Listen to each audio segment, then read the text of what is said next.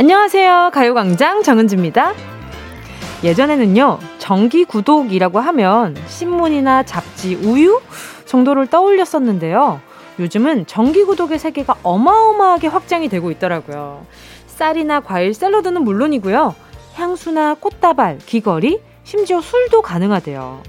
아마 정기 구독의 가장 큰 매력은 내가 필요한 것, 내가 원하는 것을 끊임없이 제공받을 수 있다는 걸 텐데요.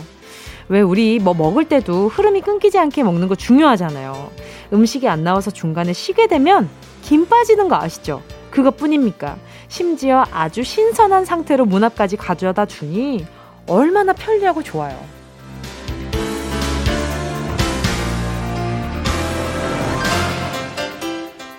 그래요. 그런 의미에서 보면 라디오도 일종의 정기구독 서비스 아닐까요? 매일 새로운 이야기와 음악을 여러분 고막까지 친절하게 배송해 드리잖아요.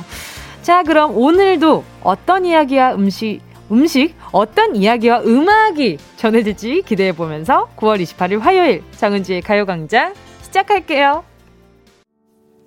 9월 28일 화요일 정은지의 가요광장 첫 곡은요. 에릭남의 Good For You 였습니다. 저도 여러분에게 매일 이야기와 음악을 전달해 드리지만요. 생각해 보니까 저도 여러분께 사연 정기 구독 서비스를 제공해 드리는 네, 그리고 또 제가 또, 또 정기 구독 서비스를 받고 있는, 왜냐하면 제가 사연을 받기도 하고, 제가 사연을 또 읽어드리기도 하는, 이게 쌍방소통 라디오, 크, 이 맛에 라디오 하는 게 아닌가 싶습니다, 여러분. 자, 그럼 오늘은 어떤 사연이 도착했을지 정기 구독 서비스 한번 바로 이용해 보도록 할게요. 곽호진 님이요. 고기 끊기지 않게 구워주는 사람 너무너무 좋아요. 아, 저는 좀 약간 이렇게 고기를 끊기지 않게 구워주는 사람 쪽에 속해요.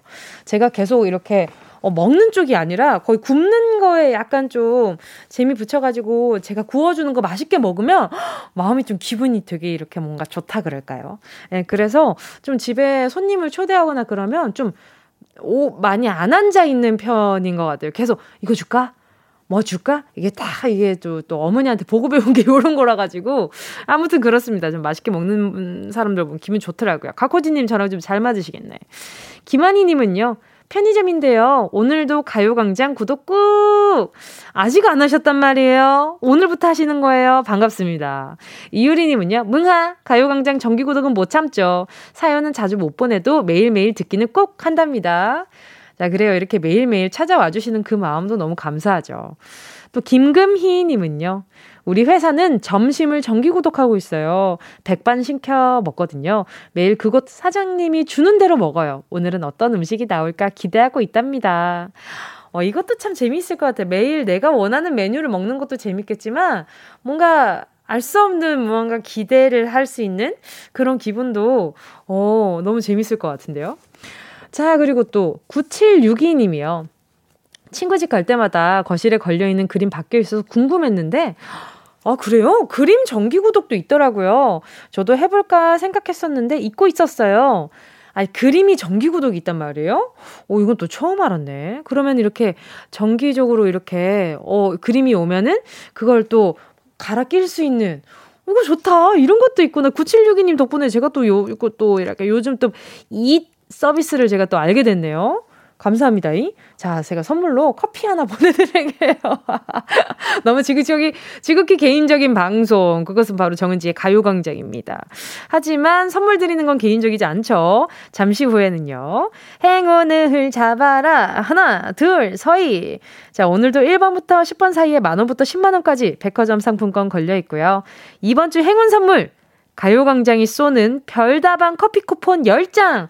별다방? 그, 내가 생각하는 그 별다방인가? 맞습니다. 그 전 세계적으로 체인점이 있는 바로 그 별다방 쿠폰이에요, 여러분. 번호 속에 야무지게 숨겨놨어요. 오늘은 행운의 주인공이 누가 될지 기대해 보면서 정은지의 가요광장 광고 듣고 다시 만나요. 진짜가 나타났다. 느낌이 좋아.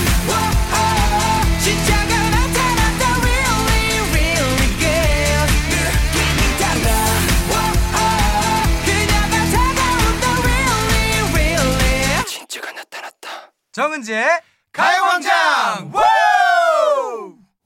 함께하면 얼마나 좋은지 KBS 쿨 FM 정은지의 가요광장 함께하고 있는 지금은요 12시 10분 48초 49초 50초. 자, 실시간, 어, 시간 알려드림 정기 구독 서비스 여러분 알려, 여러분 지금 방금, 네, 이용하셨고요.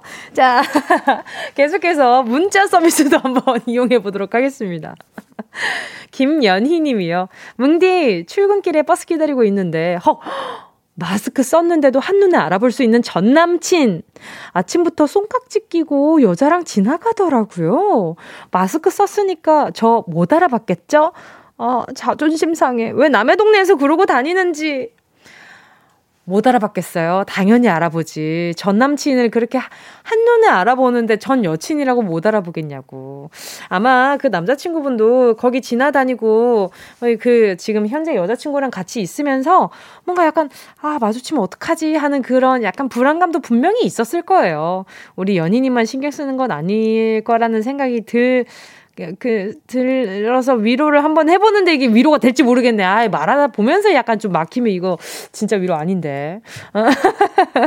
연희님, 진짜 위로 보내드릴게요. 제가 곤약 쫀디기 교환권 보내드릴 테니까 좀 뜯으세요. 요거 스트레스 푸는데 좀 좋습니다. 지아님이요. 제 나이 24인데 엄마가 샤브샤브 사주신다기에 따라 나왔더니 치과예요. 차 타고 올 때까지만 해도 아, 이쪽에 샤브샤브 집이 있었구나.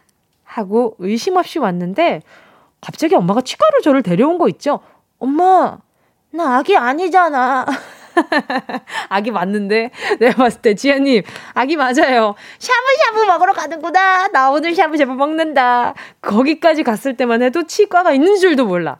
웬만하면 이 지리적으로 인지를 하고 아, 지금 설마 나 지금 치과로 나오게 된거 아니겠지? 라는 의심을 한 번쯤 해볼 법한데, 나 샤브샤브 먹는구나. 맛있겠다. 나중에 끝나고 나서 죽도, 죽도 해 먹어야지. 뭐 이러면서 갔을 거 아니에요. 애기네, 애기, 우리 지아님. 그래서 치과는 잘 다녀와셨는지 모르겠네. 2743님은요. 보통 전을 부치면 간장 양념에 찍어 먹잖아요. 간장 맛이 파라리니까요. 근데 전 김치전은 안 찍어 먹거든요. 그건 김치 맛으로 먹으니까요. 전 이런데 신랑은 김치전도 간장을 찍어 먹어야 한대요. 뭉디는 어느 쪽이에요? 이 문제로 신랑이랑 애들이랑 하루 종일 삼파전이었어요. 그 와중에 또, 요것도 파전이네. 맨 끝에. 3파전에 또 파전이요. 아무튼, 어, 괜히, 어, 나 파전에서 파전으로 끝나네. 아니, 저 같은 경우에는 말이죠. 우선, 어, 반죽에 양념이 간이 잘 배어 있으면 간장 굳이 안 찍어 먹는 편이고요. 근데 약간 좀, 뭐 좀 심심하다, 맛이 좀 심심하다 싶으면 저는 간장 양념에 청양고추 해서 먹습니다. 근데 김치전은 전 잘 안 찍어 먹는 것 같기는 해요.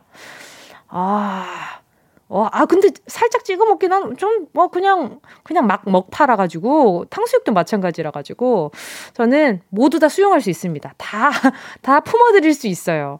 음, 근데 주, 굳이, 굳이 편을 정하자면, 저는 간장을 찍어 먹는 편입니다. 예, 찍어 먹는 편이라고 하는 게 맞는 것 같아. 아, 내가 편이 못 돼서 미안하네. 그 간이 잘 돼 있으면 찍어 먹을 필요가 없잖아요. 그쵸? 오케이. 또 가을 탑승님이요. 동생이 베이킹에 빠져서 주말 내내 뭔가를 만들더라고요.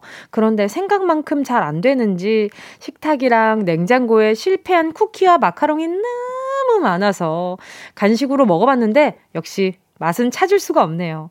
맛있는 거 먹을 수 있는 날이 올까요? 계속 하다 보면 아마, 예, 그런 날이 오지 않을까 싶습니다. 그리고 한 번에 잘 되면 그 재미없잖아요. 이렇게 여러 번 연습하기도 하고, 일단 재료값이 굉장히 많이 들 것 같다라는 생각도 좀 들고요. 우리 가을 탑승님, 나중에 동생이 성공한, 어, 성공한 그 완성작? 완성작과 함께 하시라고 제가 커피 쿠폰 하나 보내드릴게요. 여러분 신청곡 계속 보내주시고요. 문자로 신청하시면요. 샵 8910으로 보내주시고요. 짧은 문자는 50원, 긴 문자는 100원이 듭니다. 콩과 마이케이는 무료고요. 노래 듣고 행운을 잡아라. 하나, 둘, 서희. 함께 할게요. 오마이걸, 주댐무.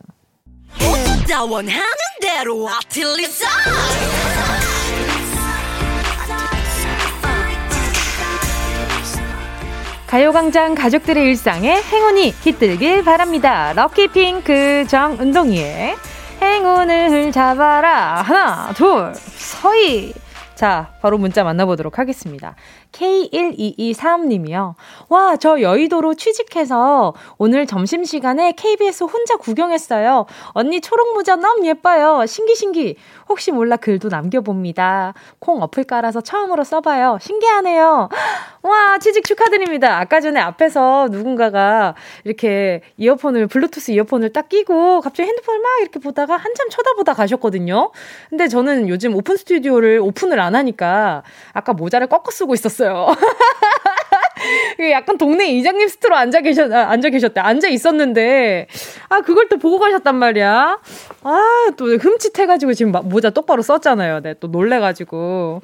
취직 축하드려요. 모바일 커피 쿠폰 한 장 보내드릴 테니까, 요거 맛나게 드셔요. 그리고 취직도 너무너무 축하드립니다. 김다원 님이요. 오늘 관심 가는 동료와 크, 야근합니다. 벌써부터 두근두근합니다. 오늘처럼 야근이 기대되기는 처음이네요. 은지 씨가 많이 응원해 주세요. 어휴, 평소에 싫은 게 좋아지는 게 한순간이죠. 그쵸? 참 이게 시간이라는 게 그래요. 누군가랑 같이 보내는 거 참 이게 너무 힘들다가도 또 누군가랑 같이 그렇게 늦게까지 시간을 보내는 건 기꺼이 너무 행복할 것 같다는 생각 드는 그 자체가 되게 큰 마음인 것 같거든요. 에너지 드링크, 에너지 드링크 동료분 것까지 두 개 보내드릴게요. 그리고, 아, 이거 진짜 각이다. 우리 약간 좀 괜찮겠다 싶으면 오늘 약간 9월 28일자 라디오 다시 듣기 요거 다시 하면은 이거 저예요. 아, 이거 하면 내가 이제 그, 그, 아, 그 알죠? 어?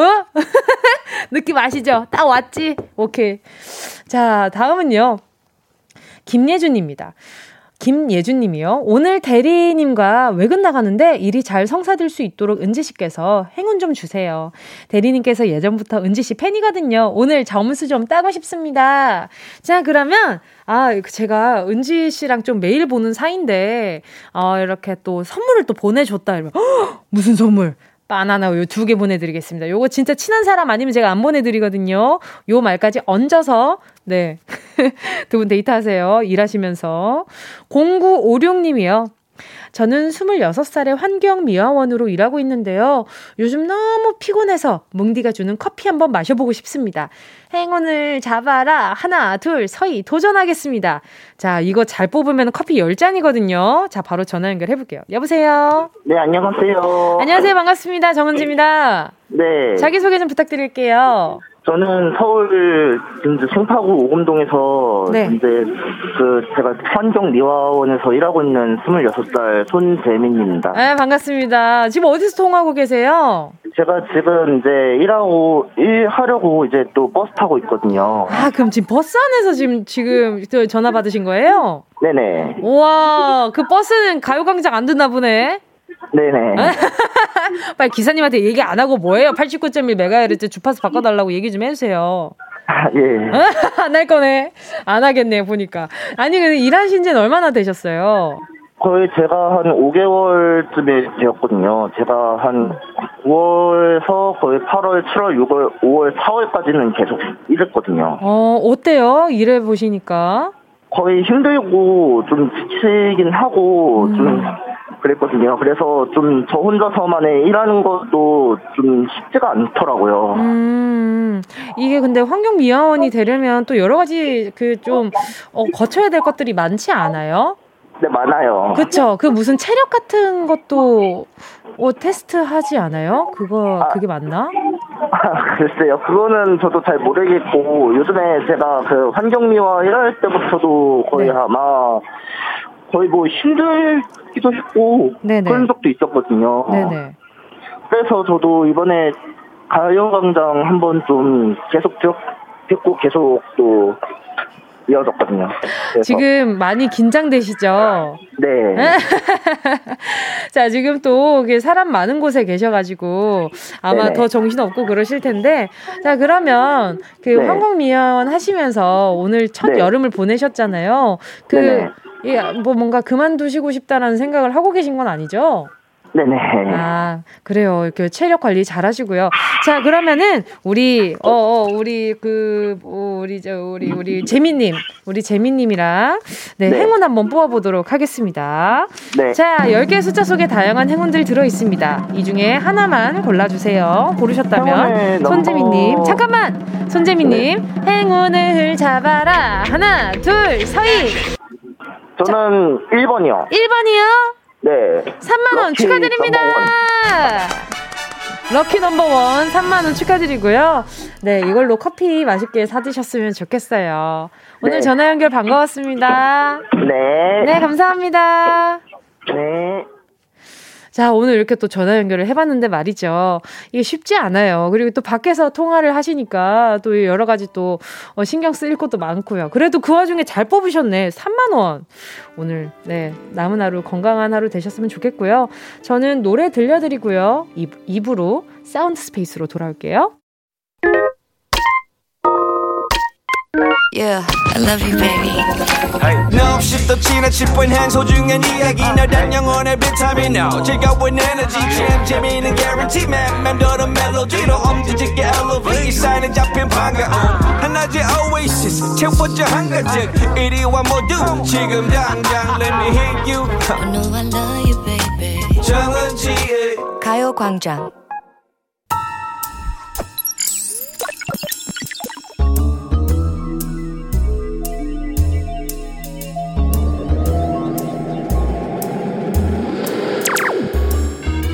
내 고막을 화려하게 감싸는 신선하고 짜릿한 자극 Sound Space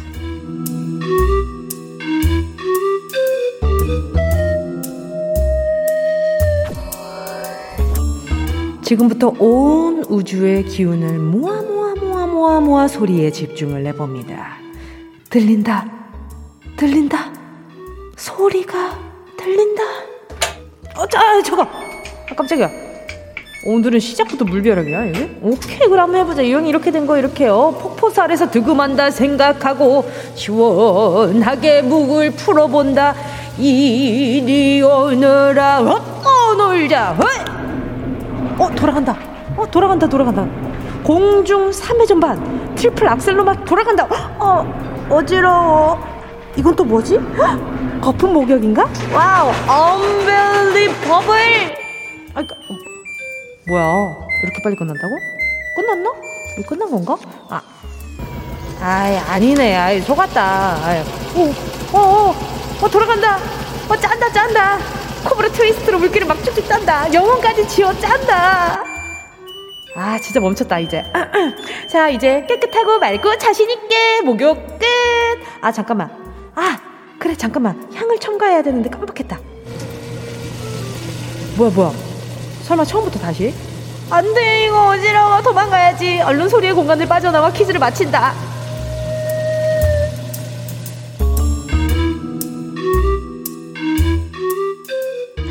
여러분, 오늘은 과정이 좀 길었죠. 그만큼 힌트 대량 투척해드렸으니까 눈치채신 분들 많을 것 같은데요. 그 이게 말이죠. 집안일을 편리하게 도와주는 가전 제품 중에 하나입니다. 햇볕 쨍쨍한 날이 어, 요 햇볕 쨍쨍한 날에 이거 돌리면요. 기분 좋아지거든요.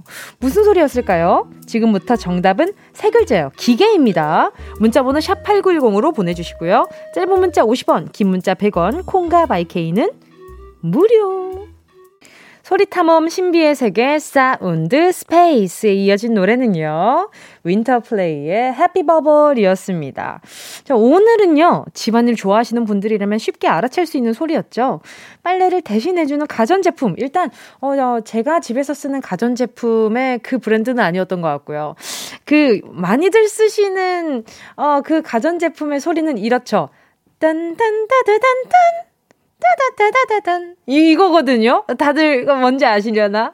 아, 딴데다다다단 딴데데데데든 이거 아실 텐데 아무튼 나랑 커플인 사람 손.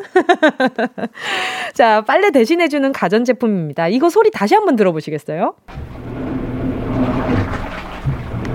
그렇지 그렇지 이거는 물이 가득 차가지고 이제 진짜 요 친구들 구정물 빼고 있는 소리란 말이죠.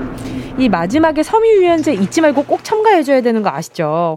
그리고 저는 얼마 전에 엄마한테 또 한번 그 이렇게 팁을 받았던 게 섬유유연제를 하고 나서 이렇게 또 그 아무것도 넣지 않고 헹굼을 한 번 더 하면 저는 오래 좀 뽀송뽀송한 것 같더라고요. 섬유유연제 향도 사라지지 않아요. 그렇다고 해서 사라지지 않더라고요. 자, 오늘의 정답은요. 세탁기였습니다. 자, 어떤 분들이 어떤 정답 보내주셨는지 만나볼게요. 김재영 님이요. 폭포 소리인가? 어, 어떻게 우리 재영님 폭포 못 봤죠? 우리 재영님 폭포 보러 한번 가셔야겠네. K7509님은요, 도어락 비밀번호 누르는 소리! 어, 우리 7509님 집 비밀번호 알 수 있을 것 같은 기분인데, 다시 한번 안 들려드려야겠다, 요거는. 박순희님은요, 자동 세타, 세차장. 요건 좀 비슷할 수 있겠어요. 어쩌면 이렇게 뭔가, 어, 과정이 좀 비슷하거든요. 자, 그리고 김동준 님이요. 세 글자면 식세기? 이거는 줄인 거잖아요. 식기 세척기를 줄인 거잖아요. 그럼 이거는 식기 세척기. 그럼 다섯, 다섯 글자로 정답 받았겠죠. 김혜란 님이요. 우리 여섯 살 아들이 그러네요. 혼자 잘 논다. 그게 내 직업이야, 애기야. 그게 나야. 그게 나예요. 근데 혼자 아닌데, 나 여기 청취자분들 엄청 많은데, 우리 동준, 우리 동준이란다. 아, 죄송해요, 동준씨. 우리 혜라님 아드님한테 꼭 전해주세요. 이렇게 지금 보이진 않지만 착한 사람한테 보이는 그런 수많은 사람들이 지금 라디오에 같이 있다고. 자, 그럼 이쯤에서 진짜 정답 보내주신 분들 좀 봐야 되겠어요. 9811님이요. 저희 집 세탁기 다된줄 알고 갈 뻔했어요. 세탁기요. 아, 오늘 이 정답, 이 문제 내는 이 세탁기랑 같은 종이신가 보다. 어, 4758님이요. 세탁기, S전자 세탁기요. 아, 그래요? 이게 S전자 세탁기 소리였어요? 아, 그렇구나. 또 0772님은요. 정답, 세탁기. 저희 집 세탁기는 저랑 나이가 비슷해서 아주 힘겹게 돌아가고 있어요. 세탁 완료 알림 소리도 거의 경보 소리에 가까워서 들을 때마다 깜짝깜짝 놀라요. 아니, 저는 좀 놀랄 때가 어떨 때냐면 이게 끝났어요. 뜻, 든든드드드든 이렇게 해야 되는데 애가 활기차게 이렇게 음을 내야 되는데 뜬뜬뜬 이렇게 끝날 때가 있거든요. 약간 쇳소리처럼 목쉰 소리를 낼 때가 있단 말이에요. 그러니까 이때는 아 오늘 좀 휴가를 좀 줘야 되나 오늘 좀 쉬게 해줘야 되나 이런 생각이 좀 들 때가 있어요. 어, 4907님이요. 정답 세탁기. 어릴 때 아파트 계단을 오르내리며 세탁 세탁 하시던 세탁소 아저씨가 떠오르네요. 그쵸. 아, 이런 맞아요. 세탁. 세탁. 이렇게 도, 골목 돌아다니시는, 네, 그 선생님도 계셨었는데. 8915님이요. 세탁기. 저 오늘 오전에 이불 빨래 하느라 세탁기 세 번이나 돌렸어요. 힘은 들었지만 널고 나니 개운하네요. 그쵸? 아, 이게 빨래라는 게 참 그래요. 밀려 있을 때는 마음이 엄청 부담되다가 해놓으면 그렇게 마음이 뽀송뽀송해질 수가 없어요. 자, 오늘 정답 맞춰주신 분들, 제가 소개한 분들 포함해서 10분 뽑아서요, 햄버거 세트 보내드릴게요. 가요광장 홈페이지 오늘자 선곡표에 당첨되신 분들 올려놓을 거니까 방송 끝나고 당첨 확인해보시고 바로 정보도 남겨주세요. 자, 그럼 노래 듣고요. 운동 쇼핑 출발해볼게요. 함께 하실 곡은요. 뱀뱀의 리본.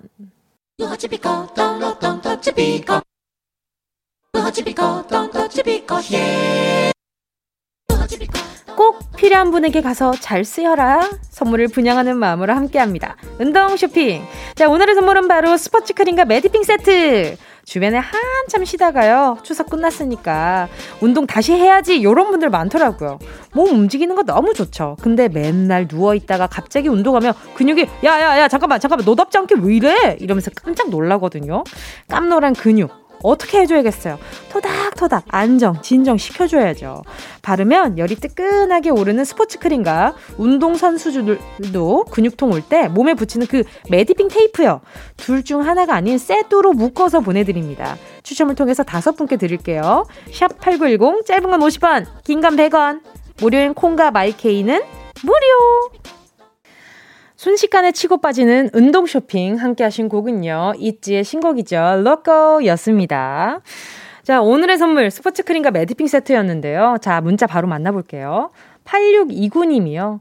매일 가구 배송하는 기사입니다. 무거운 가구 들고 다니다 보니 하루하루가 운동이네요. 저 하나만 주세요.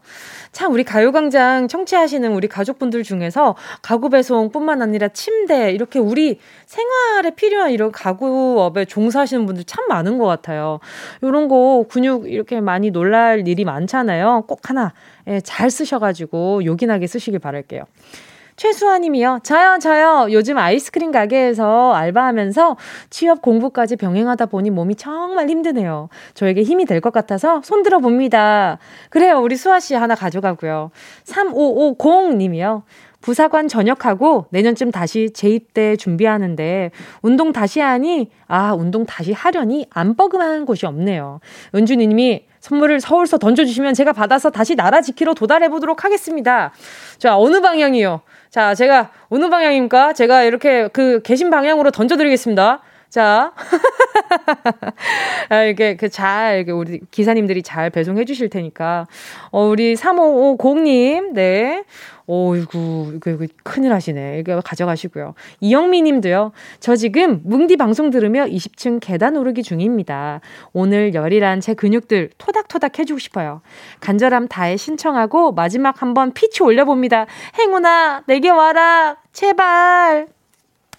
영미님, 이거 다이어트 때문에 계단 오르기 하고 계신 거면은, 이거 무릎 주변으로 테이핑 잘 해주셔야 됩니다. 왜냐하면요, 이게 다른 거 다 좋은데, 유산소 하시는 것도 좋단 말이죠. 운동도 좋은데, 이게 잘못 쓰시면 무릎 관절이 굉장히 안 좋을 수 있어요. 그래서 이 계단 오르기는 조금, 어, 이렇게 매일매일 하시는 건 비추입니다. 네, 영미님 무릎 조심하세요. 요 하나 보내드립니다. 지금 소개한 분들 포함해서요. 스포츠 크림과 매디핑 세트 받으실 다섯 분 가요광장 오늘자 선곡표에 명단 올려놓을게요. 방송 끝나고 확인하시고요. 선물방에 정보 꼭 남겨주세요. 자 그럼 광고 듣고 다시 만나요.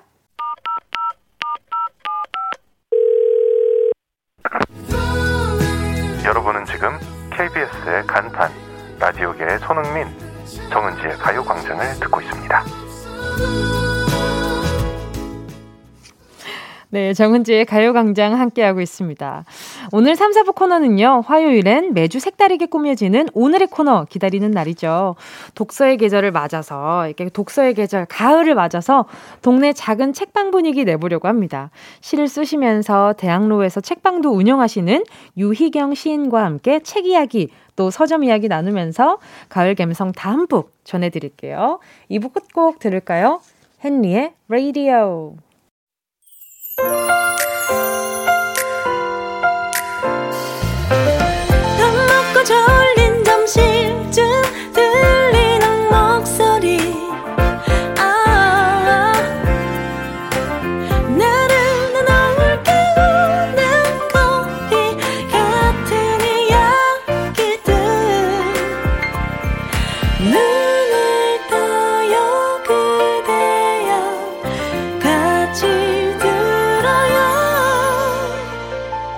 정은지의 가요광장. KBS 쿨 FM 정은지의 가요광장 3부 첫 곡으로요. 조민진 님이 신청해주신 위너의 Really 함께 하셨습니다. 위너의 Really 신청이요. 아직 화요일이라는 게 사실인가요? Really? Oh my! 열심히 주말 향해 달려야겠네요. 지난주가 쉬다, 어, 이틀 일하고 또 쉬다 보니, 이번 주 왜 이렇게 안 가나요? 그쵸. 이게 쉬다가 또 일하다가, 쉬다가, 쉬다가 일하다가, 일하다 보면은, 아, 시간이 왜 이렇게 안 가는 거야? 왜 또 주말 없어? 왜냐면 쉬다가 일하다가, 쉬다가 일하다 했으니까. 그럴 수 있을 것 같아요.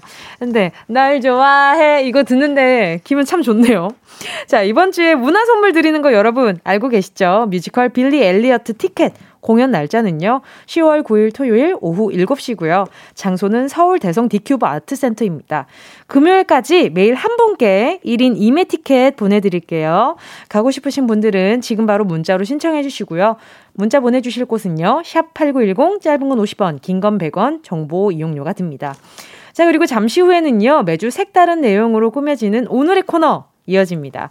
독서의 계절 가을을 맞아서요. 책방에 온 기분 한번 내보려고 하는데 실제로 서점을 운영하고 계시는 유희경 시인과 함께 책의 갬성 또 문학 갬성에 푹 한번 빠져볼게요. 잠시만 기다려 주시고요. 저는 광고 듣고 다시 만나요. 이 라디오 그냥 듣기나 깜짝마요. 샵8910 대목원 50원 긴건 100원이고요 잠기 위에 무릎을 베고 누워서 KBS KBS 같이 들어볼까요? 가요광장. 정은지의 가요광장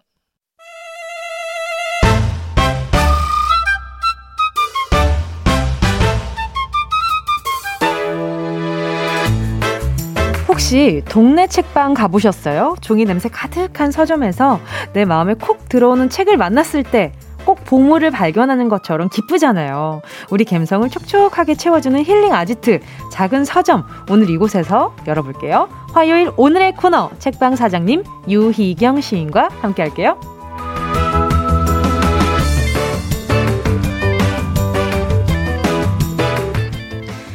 잡으면요, 예민한 감성으로 시를 쓰지만 펜을 놓으면 누구보다 푸근하고 다정한 서점지기로 변신하는 분입니다. 유희경 시인 모셨어요. 안녕하세요. 네, 안녕하십니까. 작은 서점지기 시인 유희경입니다. 초대해 예. 주셔서 감사합니다. 반갑습니다. 아니, 제가 작가님은 시인이자 서점 대표님이라고 소개해 드렸는데요. 지금 근데 서점 문 활짝 열려 있을 시간 아닌가요? 맞아요.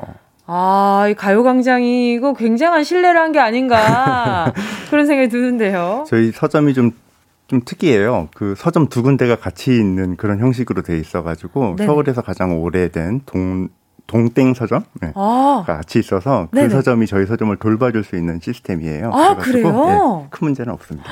아 그러면은 그렇게 돌볼 수 있는 그런 컨셉이면은 또, 또 다른 컨셉도 있나요? 서점에 혹시? 어, 저희 특색? 서점의 가장 큰 특색은 시집 서점이라는 음. 거예요. 음, 시집 전문 서점이라고도 사람들이 말하는데 네네. 전문이라 그러면 왠지 어렵고 또 그렇죠. 약간 좀 불편한 네네. 게 있어서 아. 시집 서점이라고 얘기하고 저희 서점에 들어오시면 어, 가득 꽂혀 있는 시집을 보실 네네. 수 있습니다. 아니 근데 지금 오늘 저도 마찬가지. 저도 늘 손님을 모실 때마다 긴장을 많이 하지만 오늘 옆에서 긴장을 엄청 많이 하고 계셨어요. 그래서 저도 선뜻 무슨 말씀을 드리지 이러고 계속 고민을 하고 있다가 그냥 잘 부탁드립니다 이러고 지금 라디오가 시작이 됐단 말이죠. 네, 괜찮으신 제가, 거죠? 제가 떤 건 라디오 때문이 아니고요. 네. 네, 문디가 옆에 있어가지고 거짓말 좀 하지 마세요. 방송인이시네. 아니 진짜요, 진짜. 전문 방송인이시네요. 엄청 엄청 설렙니다. 네. 어, 설렌다고요? 네. 감사합니다. 아이고 계속 끝까지 설레셔야 될 텐데. 내일 나가면서 아, 동생 반가웠수다 이러고 나가시는 거 아닌가 모르겠어요. 최유리님이요. 어 패션부터가 시인이시다. 와 고품격이에요. 네, 칭찬이시겠. 지요? 아, 그럼요, 그럼요, 그럼요. 저는 약간 이렇게 지금 헤어스타일이 염색을 다른 염색을 안 하신 것 같아요. 아, 네 맞아요. 저 이런 헤어스타일 진짜 좋아하거든요. 고맙습니다. 아, 이렇게 흰 머리와 그냥 이제 그 뭔가 염색 안 한 머리가 주는 그 자연스러움이 있는 것 같아요. 예, 하지 말라고 하더라고요. 예, 왜요? 그래봐야 젊어 젊어 보이지 않을 거라고. 아, 어, 굉장히 현실 직시하는 주변 분들이 많은가 봐요. 안 그래 아닌데 정호진님이요. 순간 브로콜리 너마저 덕원 씨인 줄 알았네요. 아, 어. 좀 닮았네요, 진짜. 어, 아는 사이세요? 예, 뭐 그냥 오다 가다가. 네. 오, 역시 덕원, 윤덕원 씨가 그 시를 좋아해가지고. 네. 네. 그래서 알고 지내는 사이입니다. 네, 그분에서 지금 가요광장에서 제일 고학력자. 로 지금 네, 활동하고 계셔가지고 아, 네. 네네 저희가 굉장히 많이 이렇게 뭘 부탁하고 계시죠. 아 그리고요 오늘 덕원 씨가 인스타 스토리에 오늘 출연 소식을 공유하셨대요. 아. 어저 아직 못 봤는데. 아, 고맙네요. 아하 이렇게 관심 있게 보고 계시다니. 닮았다는 얘기 들으면 기분 나빠가지고 지우는 거 아니겠죠? 어 아니에요 아니에요 아니에요. 근데 뭔가 그런 이렇게 조곤조곤하게 이렇게 뭔가 재미있는 느낌? 음. 이렇게 다정하게 말씀해 주시는 게 굉장히 분위기가 닮은 느낌이에요. 아, 그리고 또 네. K1223님은요. 어머, 유희경 시인님 서점에서 응원하는 유튜브 너무 잘 보고 있어요. 네. 아, 유튜브도 하고 계세요? 어떻게 좀 서점에 손님들이 많이 안 오니까 네네. 어떻게든 좀 시에 관심을 갖고 서점에 네네. 관심을 가져주실 수 있는 방법이 없을까 하다가 유튜브를 음. 했는데요. 네. 네. 이제 고작 천 명. 고작 천 명이란요. 그천 분이 얼마나 소중한데요. 그렇죠. 구독, 그렇죠. 좋아요 많이 눌러주시고요. 댓글 알람 설정까지. 자 그리고 아, 어떤 계기로 서점을 또 시작하게 되셨는지도 좀 궁금해요.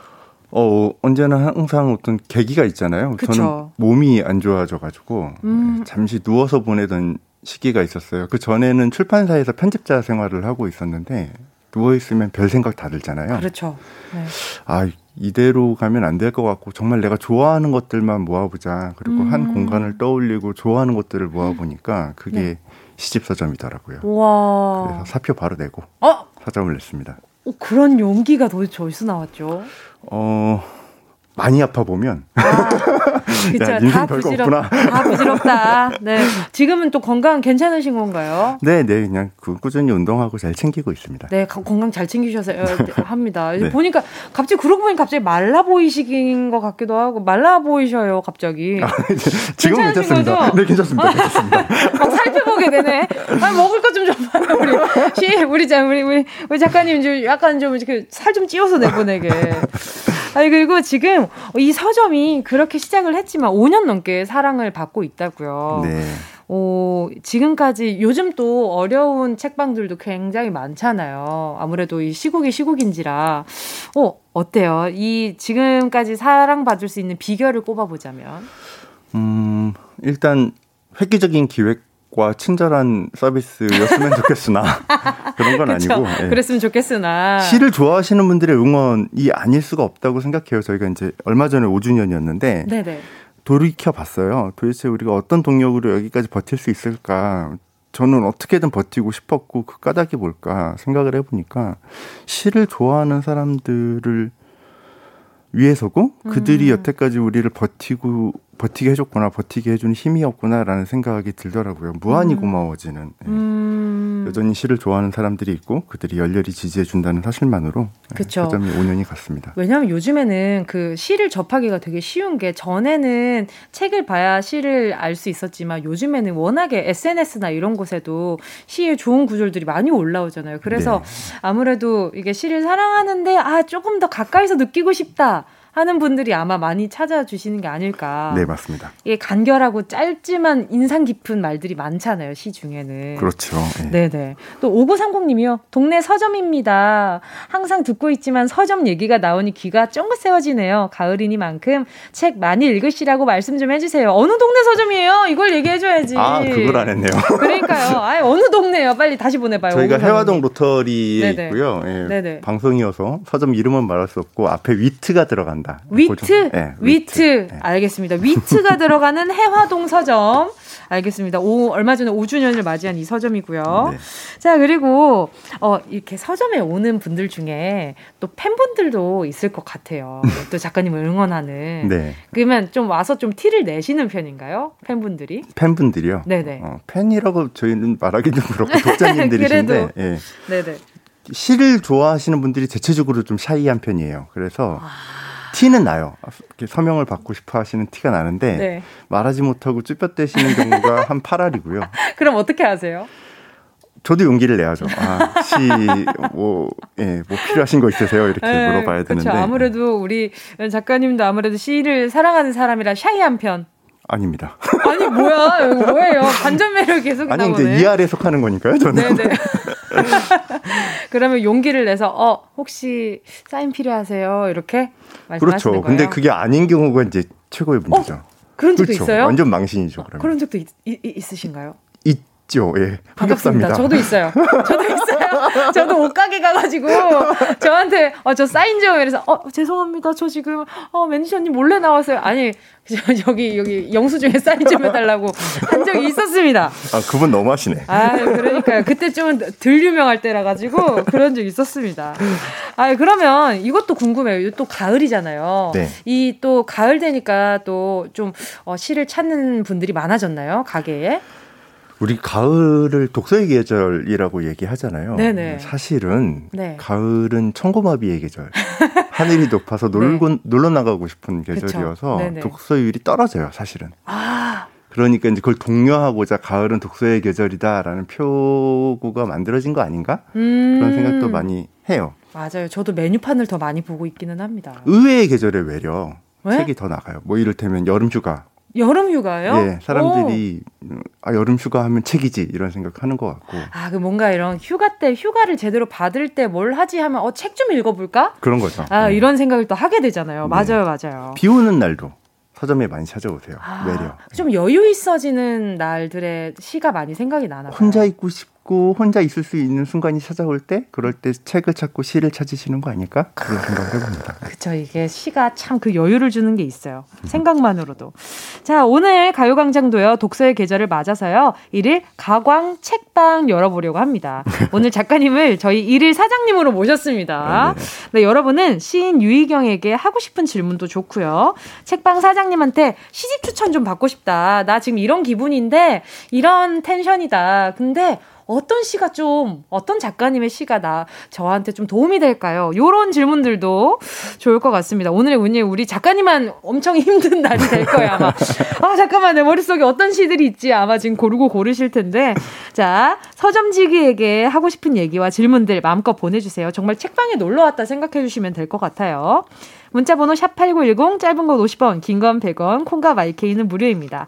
소개되신 분들 중 추첨 통해서요. 독서하면서 마시기 좋은 커피 쿠폰 보내드릴게요. 자, 노래 듣고 와서 유희경 작가님과 더 이야기 나눠볼게요. BTS 작은 것들을 위한 시. BTS 작은 것들을 위한 시였습니다. KBS 쿨 FM 정은지의 가요광장 화요일 오늘의 코너 유희경 시인 모시고요. 1일 가광 책방 느낌 내어보고 있습니다. 내보고 있습니다. 작가님께서 지금 직접 책방 운영하고 계시다는 얘기도 계속 하고 있었는데요. 김정아 님이 또 가보았나 봐요. 저도 우연히 시인님 책방 가봤는데 분위기가 너무 따뜻해서 좋았어요. 지금 약간 랜선으로 책방을 약간 저희가 상상하기 좋게 설명해 주신다면 어떻게 있을까요? 우리 랜선으로 한번 이렇게 상상으로 한번 가보게요. 일단 네네네. 그 제가 아까 함께 있다고 했던 동, 동 동땡 서점. 네, 동땡 서점. 발음이 안 되네요. 네. 네. 이 1층에 있어요. 그 1층. 해화동 로터리라는 아주 큰 네. 로터리에 네. 1층에 있고 거기 문을 열면 이제 책들이 열면? 쫙 깔려 있죠. 어, 네. 책을 둘러보다 보면 가운데 네. 2층으로 올라가는 나선 계단이 있어요. 오, 네. 궁금하게 충분한 나선 계단이고, 어, 네네. 그걸 따라 올라가면 삐걱삐걱 소리가 납니다. 어, 네. 지금 오, 오 삐걱 소리 나요. 귀에서 납니다. 올라서면 네. 어, 서점은 온통 이렇게 되게 따뜻한 빛, 아까 따뜻하다고 하셨는데 네네. 따뜻한 빛 노란색으로 되어 있고 우와, 어, 네. 사방이 다 책방으로 되어 있는 다락 같은 느낌의 2층이에요. 어, 네. 거기서 책 둘러보다가 네. 어, 안쪽으로 고개를 쑥 내밀면, 쑥 내밀면? 낭독회를 위한 공간이 별도로 이렇게 펼쳐집니다. 낭독도 하세요? 네, 신앙독회. 아 맞아 이 얘기 아까 전에 우리 작가님한테 또 언뜻 들었는데 아 신앙독회를 또 하신다고요? 네, 거기 아. 시수업도 하고 그런 공간이 있고 거기 네. 앉아서 책을 읽을 수도 있고 네. 코로나가 아니었다면 커피도 네. 마실 수 있고 뭐 아. 그런. 코로나 요 녀석 언제 좀, 아, 좀 사라져 주나. 소원입니다. 소원입니다. 제발 좀 사라져 주라. 네. 네, 낄겨를 좀 해줬으면 좋겠는데. 자, 아무튼 요렇게 랜선으로 책방 이렇게 구경을 해봤는데, 그럼 BGM은 어떻게 또 선정이 되나요? 그날 제 기분이 제일 중요한 것 같아요. 네네. 그날 내가 어, 뭐, 출근길에 우연히 어떤 음악을 들었는데 그 음악이 좋으면 그 뮤지션의 음악을 계속 돌리는 경우도 있고, 친구들한테 뭐 그 플레이리스트를 받아가지고 네. 비가 오는 날이나 토요일이나 일요일 이런 데 어울리는 음악을 플레이할 때도 있고 음. 자주 바꾸는 편이고요. 네.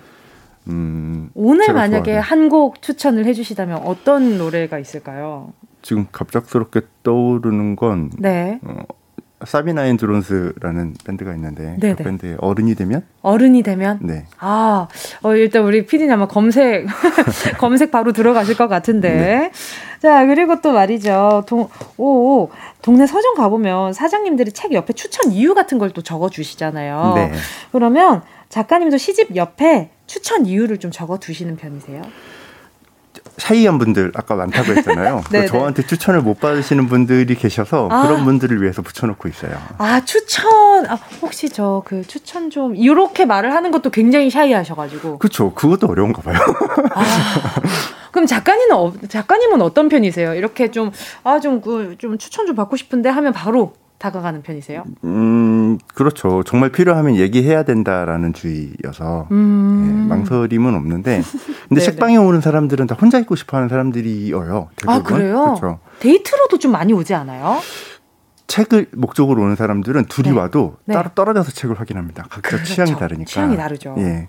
그래서 선뜻 방해하기도 어려워요. 그래서 음. 추천 카드를 붙여놓는 편이에요. 그러면 작가님은 어, 살면서 아 이 사람 참 나랑 책 취향이 잘 맞다 하는 분을 만나본 적이 있으세요? 아무래도 동료 중에 시인들이 많으니까 음. 그러니까 저는 자주 만나는 편이죠. 자주 네, 주변에 책 읽는 사람들이 네. 많죠 저는. 네. 어, 아니 저는 제 주변에 네. 저랑 책 취향이 비슷한 사람을 만나본 적이 없어요. 그래서 저 많이 읽는 편도 아니지만 네, 아무튼 그래서 어, 그렇게 좀 이야기할 거리가 풍부해지겠다 이런 생각이 좀 들어가지고. 음 그렇죠. 책을 뭐 책이나 영화나 어떤 좋아하는 것이 같은 사람들끼리 모이면 그 얘기로도 시간이 훌쩍 지나가곤 하죠. 아, 자, 오늘도 지금 시간이 아주 아주 훌쩍 지나가고 있단 말이죠. 오늘 가광 책방에서도요, 청취자분들에게 가을에 읽기 좋은 시집을 소개해 드릴 거거든요. 어, 작가님께 추천을 부탁드리려고 하는데, 그것은 4부에서 계속 이어질 것 같고요. 그 사이에 내가 지금 이런 텐션인데, 이런 노래, 아, 이런 노래 와 함께 네 시를 추천받고 싶다 하시는 분들은 샵 8910 짧은 건 50원 긴 건 100원 콩과 마이케이 무료니까요. 많이 남겨주세요. 저는 4부로 돌아올게요.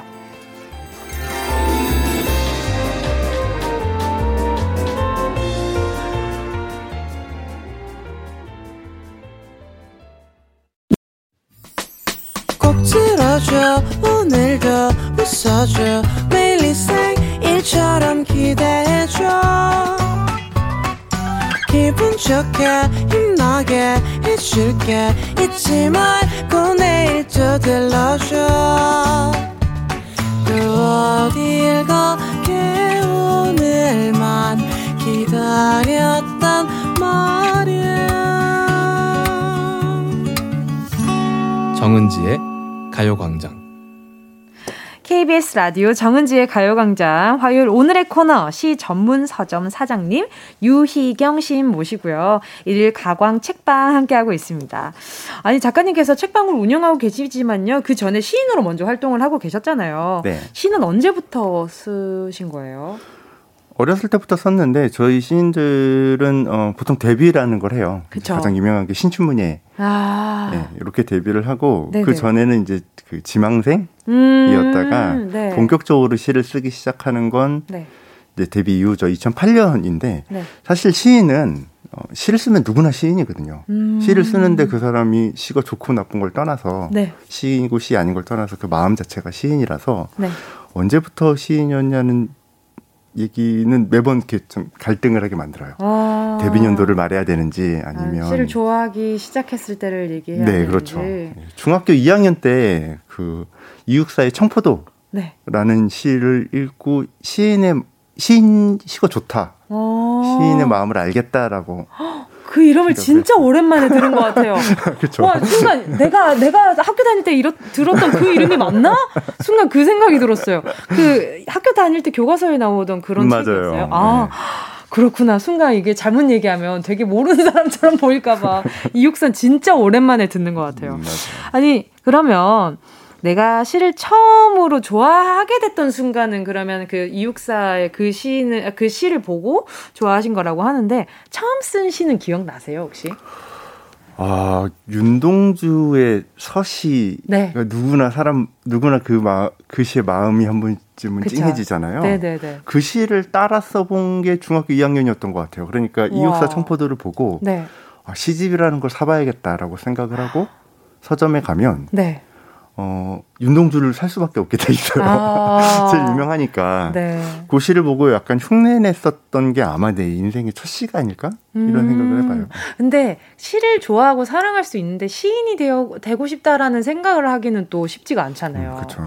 어, 그렇게 생각을 하신 지는 언, 언제쯤 그렇게 생각하신 거예요? 음, 대학 진학을 선택을 해야 되는데, 네네. 어, 이제 대학을 나 떨어지고 대학을 아, 대학을 안 가면 어떨까라는 생각을 할 때쯤에 그 음. 그 소위 말하는 문예청작과 네네. 지원서를 어머니가 가지고 오셨어요. 아. 그걸 보고 네네.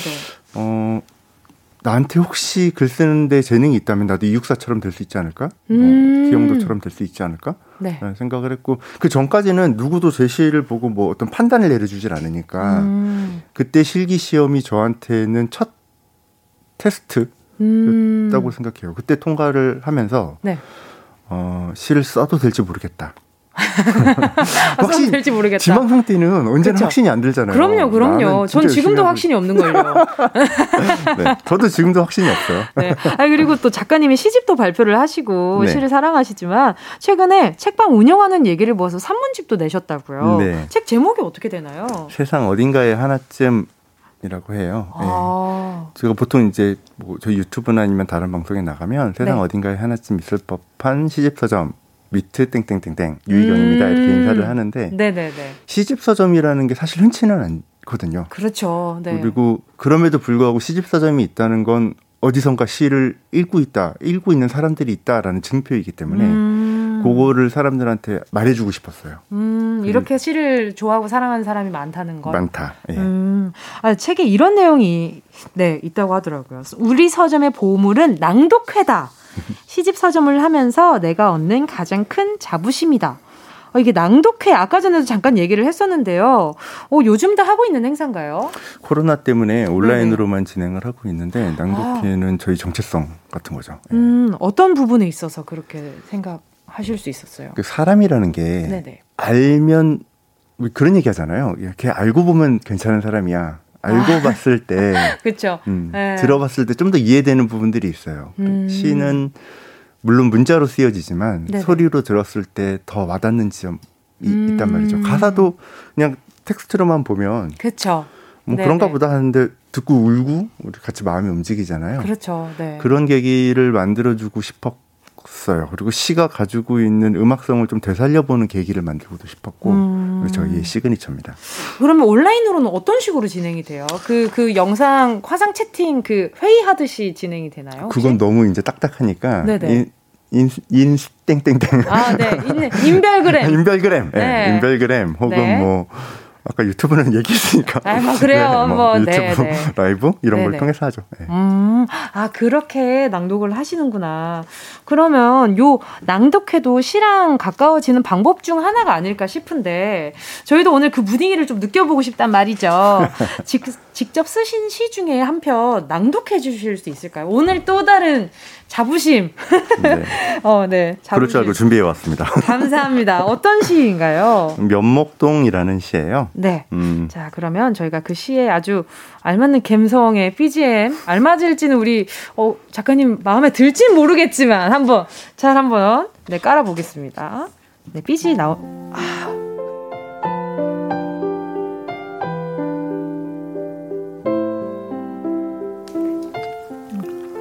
면목동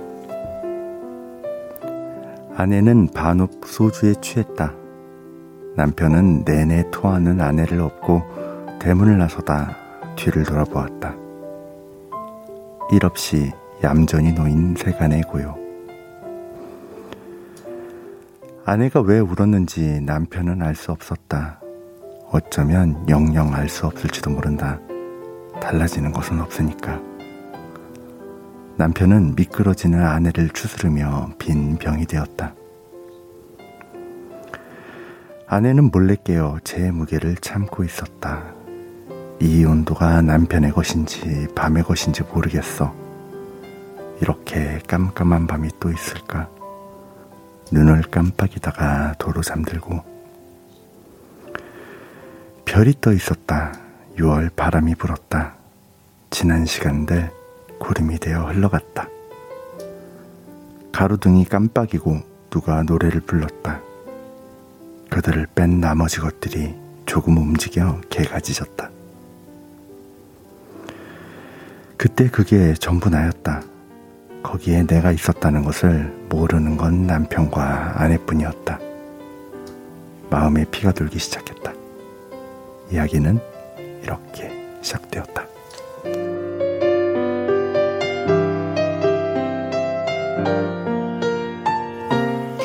유희경 시인의 시 면목동이었습니다. 이 시는 언제 쓰신 거예요? 어, 제 첫 시집이 출간되기 직전에 마지막으로 시 한 편을 추가를 했는데 이 시 였어요. 음. 음. 이 내용은 저희 어머니랑 아버지가 결혼을 해서 첫 부부싸움을 한 얘기예요.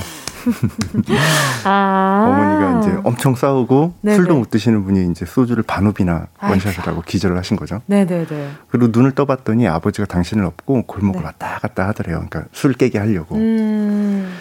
그게 저한테는 최고의 러브 스토리였고 네네. 그렇게 사랑을 확인하게 된 신혼 부부 덕분에 네. 저라는 사람이 태어나지 않았나. 어... 그리고 그게 저의 이야기의 시작이구나라는 생각이 들어서. 아, 그 이야기의 시작이 우리 시 우리 유희경 씨의 시작이었겠네요. 그렇죠. 초심을 좀 되찾고 싶어서. 너무 초심 아닌가요? 너무 이게 날때의 초심을.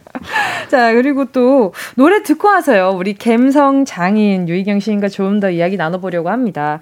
어, 노래 나가는 동안요. 작가님에게 하고 싶은 얘기들 보내주시고 시에 대한 질문도 좋고요. 아니 근데 이게 잠깐만 그 와중에 이 감상하면서 보내준 문자들이 있어요. 장시환님이요. 참 아름다운 낮이었다. 지금 또 흉내 내시는 거죠? 맞아요, 맞아요. 어, 캐치 잘하시네요, 작가님. 노희영님은요, 와, 목소리도 너무 좋아요. 하시고, 이은희 님도 시 한 편이 영화 한 장면을 보는 듯한 느낌이에요. 그러니까요, 이렇게 듣는데, 딱 이렇게 그려지는 거. 예, 네, 그런 것들이 참, 저는 그런 글들을 참 좋아하는데, 어, 조금 전에 약간, 아, 진행 안 할 뻔 했어요. 그냥 이렇게 우리 엔딩 시그널 나갈 뻔 했어요. 자, 일단 노래 나가는 동안요. 작가님에게 하고 싶은 얘기들 보내주시고요. 시에 대한 질문도 좋고요. 책방 사장님한테 시집 추천 좀 받고 싶다. 아니면 나의 단골 서점을 자랑해 주셔도 좋습니다. 문자번호 샵8910 짧은 건 50원, 긴 건 100원이고요. 어플 콩, 마이케이 무료입니다. 소개되신 분들 중 추첨을 통해서 커피 쿠폰 보내드릴게요. 자, 그럼 우리 아까 전에 유희경 시인의 추천곡 사비나 앤 드론즈의 어른이 되면 들을게요. 유희경 시인의 추천곡 사비나 앤 드론즈의 어른이 되면 함께 하셨습니다. KBS 쿨 FM 정은지의 가요광장 서점지기 유희경 시인 모시고요. 일일 가광 책방 함께하고 있습니다. 앞에서 작가님한테 하고 싶은 얘기들 보내달라고 말씀드렸는데요. 어떤 얘기들 도착했는지 한번 만나볼게요. 자 일단 시집 추천 문자도 왔어요. STA 님이요. 만난 지 얼마 안 된 여자친구에게 계절에 잘 맞는 시집을 선물해주고 싶은데 작가님께서 추천 좀 해주세요. 좋은 인연이 될 수 있도록 사랑 가득한 음. 시집으로. 진짜 어려운 주문인 것 같아요. 시라는 게 그쵸, 하나의 네. 감정을 말하기가 정말 어렵거든요. 그럼요, 그럼요. 어떤 시집이든 기본적으로 네. 어떤 혼자의 우울함을 꼭 가지고 있어서 음. 이럴 때는 번역시로 약간 눈을 돌려보는 게 좋은데 일단 음. 제목의 의미를 좀 담고 네. 천 개의 아침이라는 메리 올리버의 시, 시집이 있어요. 오, 네. 일단 제목부터 그죠? 천 개의 아침을 너와 함께 하겠다. 그런 마음으로. 네. 네. 차라리 아니면은 외로운 시를 선물을 하면 여자친구가 그걸 읽고 어머 이렇게 외로운 시가 있다니 하고 천재인데? 아, 그 괜찮죠? 네? 되려 남자친구를 맞네. 찾게 되는. 아, 또 이렇게 배워가네요. 네. 아, 네. 그게 도리어 되려 도리어 괜찮을 수 있겠다. 네, 네. 라는 생각이 좀 들었습니다. 그러면 좀 외로운 감정이 잘 담겨 있는 하기사 이게 조금 전에 말씀하셨던 것처럼 하나의 감정이 있는 게 아니라 가지고. 맞아요. 자, 일단 천 개의 아침 멘트도 알려주셨어요. 네. 천 개의 아침을 너랑 함께 보내고 싶다. 이런 거. 자, 그리고 또 6655님이요. 시 쓰실 때는 펜으로 쓰시나요? 타이핑으로 하시나요? 어떤 펜 혹은 키보드를 쓰시는지 궁금해요. 네. 네. 저도 그 사과 들어 그려 있는 노트북으로 씻습니다. 예. 아, 좀 한 입 배워 물은 그거 그렇죠. 말씀하시는 거죠? 시인들이 원고지 쓴다고 생각하시면 안 돼요. 그렇죠. 그 순간순간 떠오르는 걸 계속 메모장에 찾아서 쓰기보다 타이핑할 수도 있는 거고. 그렇죠. 네. 자, 네. 그 사과 쓰신다고 합니다. 그리고 또 K7970 님이요. 음악에 입문한 지 얼마 안 된 초보 작곡가입니다. 악상이 잘 떠오를 만한 시집도 있을까요? 너무 음. 어려운데? 어떤 노래를 쓰고 싶으신지 모르겠지만. 그러니까요. 일단 네. 제가 음악을 작곡을 해본 적이 없어서 네. 이럴 때는 제가 오늘 추천해 주려고 시집 두 권을 가져왔는데 여기에 네. 던지면 괜찮을 것 같은데. 아, 좋아요, 좋아요. 가을에 어울리는 건가요? 시집이기도 하고. 네, 어떤 시집인가요? 하나는 이성복 시인의 그 여름의 끝이라는 시집. 오. 예, 보이시는지 모르겠지만. 어, 네. 네. 진짜 요런 디자인의 그 시집을 진짜 많이들 보셨을 거예요. 네. 네. 요거는 어, 주소를 지고라는 윤은성이라는 신인 시인인데 둘 다 부제를 쓰다듬는 방식이에요. 그러니까 아. 없는 자리를 쓰다듬는데 네. 어, 벌써 외로운데요. 그죠. 네. 이성복 씨는 어 잊지 않았음에 대한 부재 좀 어려운데 음, 또 본래 비었던 부재. 자리를 비었음으로 네. 인식을 하고 당신이라는 호명을 하면서 음. 짧은 시로 아주 아름답게 풀어가고요. 네. 이거는 뭉디 겁니다. 아, 와, 내 거다! 감사합니다. 네, 주소를 쥐고라는 이 시집은 네. 어, 본래 있었던 것에 대한 부재. 음. 쓰다듬어요. 그래서 둘 다 가을에 되게 잘 어울리고 네네. 시라는 게 전체 맥락을 다 이해하지 못해도 네. 마음에 드는 한 줄만 찾아도 충분한 거거든요. 맞아요. 네. 네. 시집 한 권에 9천 원이고 네. 9천 원을 투자해서 한 줄을 네. 얻을 수 있다면 저는 음. 충분하다고 생각합니다. 그렇죠. 가끔 그게 진짜 좋은 그 방향을 잡아주기도 하거든요. 그 한 줄 덕분에. 네. 자 그리고 또 어, 이홍준님이요. 군대에서 불침범 서면서 읽기 좋은 잠깐만 군대에서 불침범 하면서 시집 봐도 되나? 읽기 좋은 시집 좀 축하 추천드려요. 음. 너무 졸린데 눈이 번쩍 뜨일 만한 시집이요. 음. 그러면은 시집이 아니라 그쵸. 우리 홍주님은 아 이렇게 공포 그 짧은 그거 뭔지 알죠? 무서운 거글 네. 적혀 있는 거 있잖아요. 네. 그 만들기 시리즈 같이 조그만한 거 책 이렇게 나와 있는 거 그거 추천드립니다. 이거는 네. 우리 아 우리 그 시인님께 추천을 받을 만한 그 눈 뜨이는 시는 없을 것 같아가지고 말이죠. 말이죠. 괜찮으실까요? 아, 예, 좋습니다. 감사합니다. 네. 자, 또 막걸리버 여행님이요. 어, 이거는 그 시인님이 좀 읽어주세요. 네. 저도 어릴 적 서점 주인이 꿈이었거든요. 실컷 책을 읽을 수 있겠다 싶어서요. 작가님은 서점의 모든 책을 다 읽으시는지 궁금합니다. 방금 이 문자가 시가 됐어요. 네. 우리 시인님이 읽어주시니까 분위기가 갑자기 밤 12시로 바뀌면서. 서점 주인은 시간이 없어요. 왜요? 겁나 바쁩니다. 어떻게 뭐, 바쁘십니까? 뭐, 뭐책뭐 좀 앉아서 커피 한 잔 마시려고 그러면 책이 입고돼서 책을 다 꽂아놓고 아~ 그다음에 또뭐 사방에서 전화 오는 거 응대해야 되고 아~ 백조의 흔하게 비유하는 거 있잖아요. 네. 밑에서 발버둥 치는 그게 딱 서점지기예요. 아~ 그래서 서점지기가 되고 저는 외래책을 더 못 읽는 것 같아요. 아 그래요? 네, 그러면 또 의무적으로 챙겨봐야 되니까 추천을 해야 되니까 음~ 어, 저희 서점에 있는 책들은 점점 다 읽어가고 있는 중입니다. 아 그래요? 음, 네. 와중에 그래도 다행입니다. 5년 만에 지금 다 읽고 계시다고 합니다. 자, 오늘 이야기 나누다 보니 벌써 인사드릴 시간이 다가왔어요. 음, 아쉬워라. 오늘 어떠셨어요? 너무 재밌었고요. 뭉디의 매력을 목전에서 확인할 수 있어서 아, 너무 네, 깜짝 놀랐습니다. 네. 어, 어, 그럼 뻔뻔스럽게 어떤 매력이 있는지 여쭤보도 괜찮을까요? 어, 진짜 깜짝 놀랄 정도로 사람 편안하게 만들어 주시는 게 있어. 초반에 약간 진짜 긴장했거든요. 아, 근데 얘기하다 네. 보니까 시간이 다 갔네요. 아 그래요? 네, 매력적이십니다. 자, 여러분 들으셨죠? 네, 많이들 청취해 주시고요. 자, 오늘 작가님 덕분에 저희 청취자분들께 정말 서점에 온 것 같은 촉촉한 감성을 아주 담뿍 담아서 정겹게 전해드린 것 같습니다. 자, 오늘 그럼 우리 작가님과는 여기서 인사 나누도록 하겠습니다. 오늘 감사했습니다. 안녕히 가세요. 고맙습니다.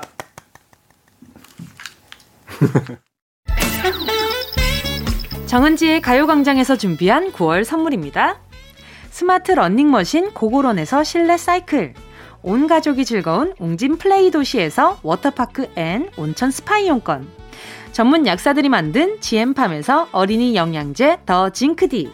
건강상점에서 눈에 좋은 루테인 비타민 분말 아시아 대표 프레시버거 브랜드 모스버거에서 버거 세트 시식권 아름다운 비주얼 아비주에서 뷰티 상품권 선화동 소머리 해장국에서 매운 실비김치 온가족 단백질 칼로바이에서 라이프 프로틴 건강 간식 자연 공유에서 저칼로리 곤약 쫀득이 국민연금공단 청풍 리조트에서 호반의 휴양지 청풍 리조트 숙박권 연아가 주는 선물 정글트리에서 PDRN 아이크림 주식회사 홍진경에서 전세트 EM 원액 세제 아이레몬에서 식물성 세탁 세제 세트 혼을 다하다 라멘의 정석 혼다 라멘에서 매장 이용권.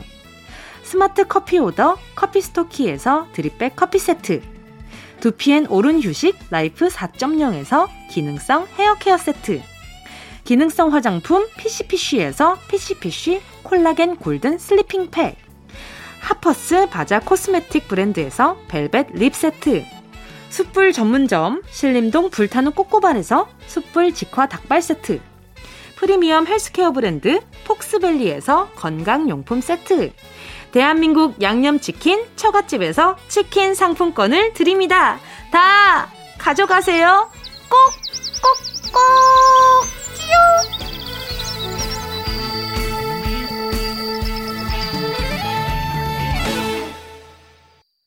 9월 28일 화요일 KBS 쿨 FM 정은지의 가요광장 오늘도 함께 해주신 모든 분들 감사드립니다. 오늘 끝곡으로요. 조이의 그럴 때마다 들으면서 인사드릴게요. 여러분, 우린 내일 12시에 다시 만나요.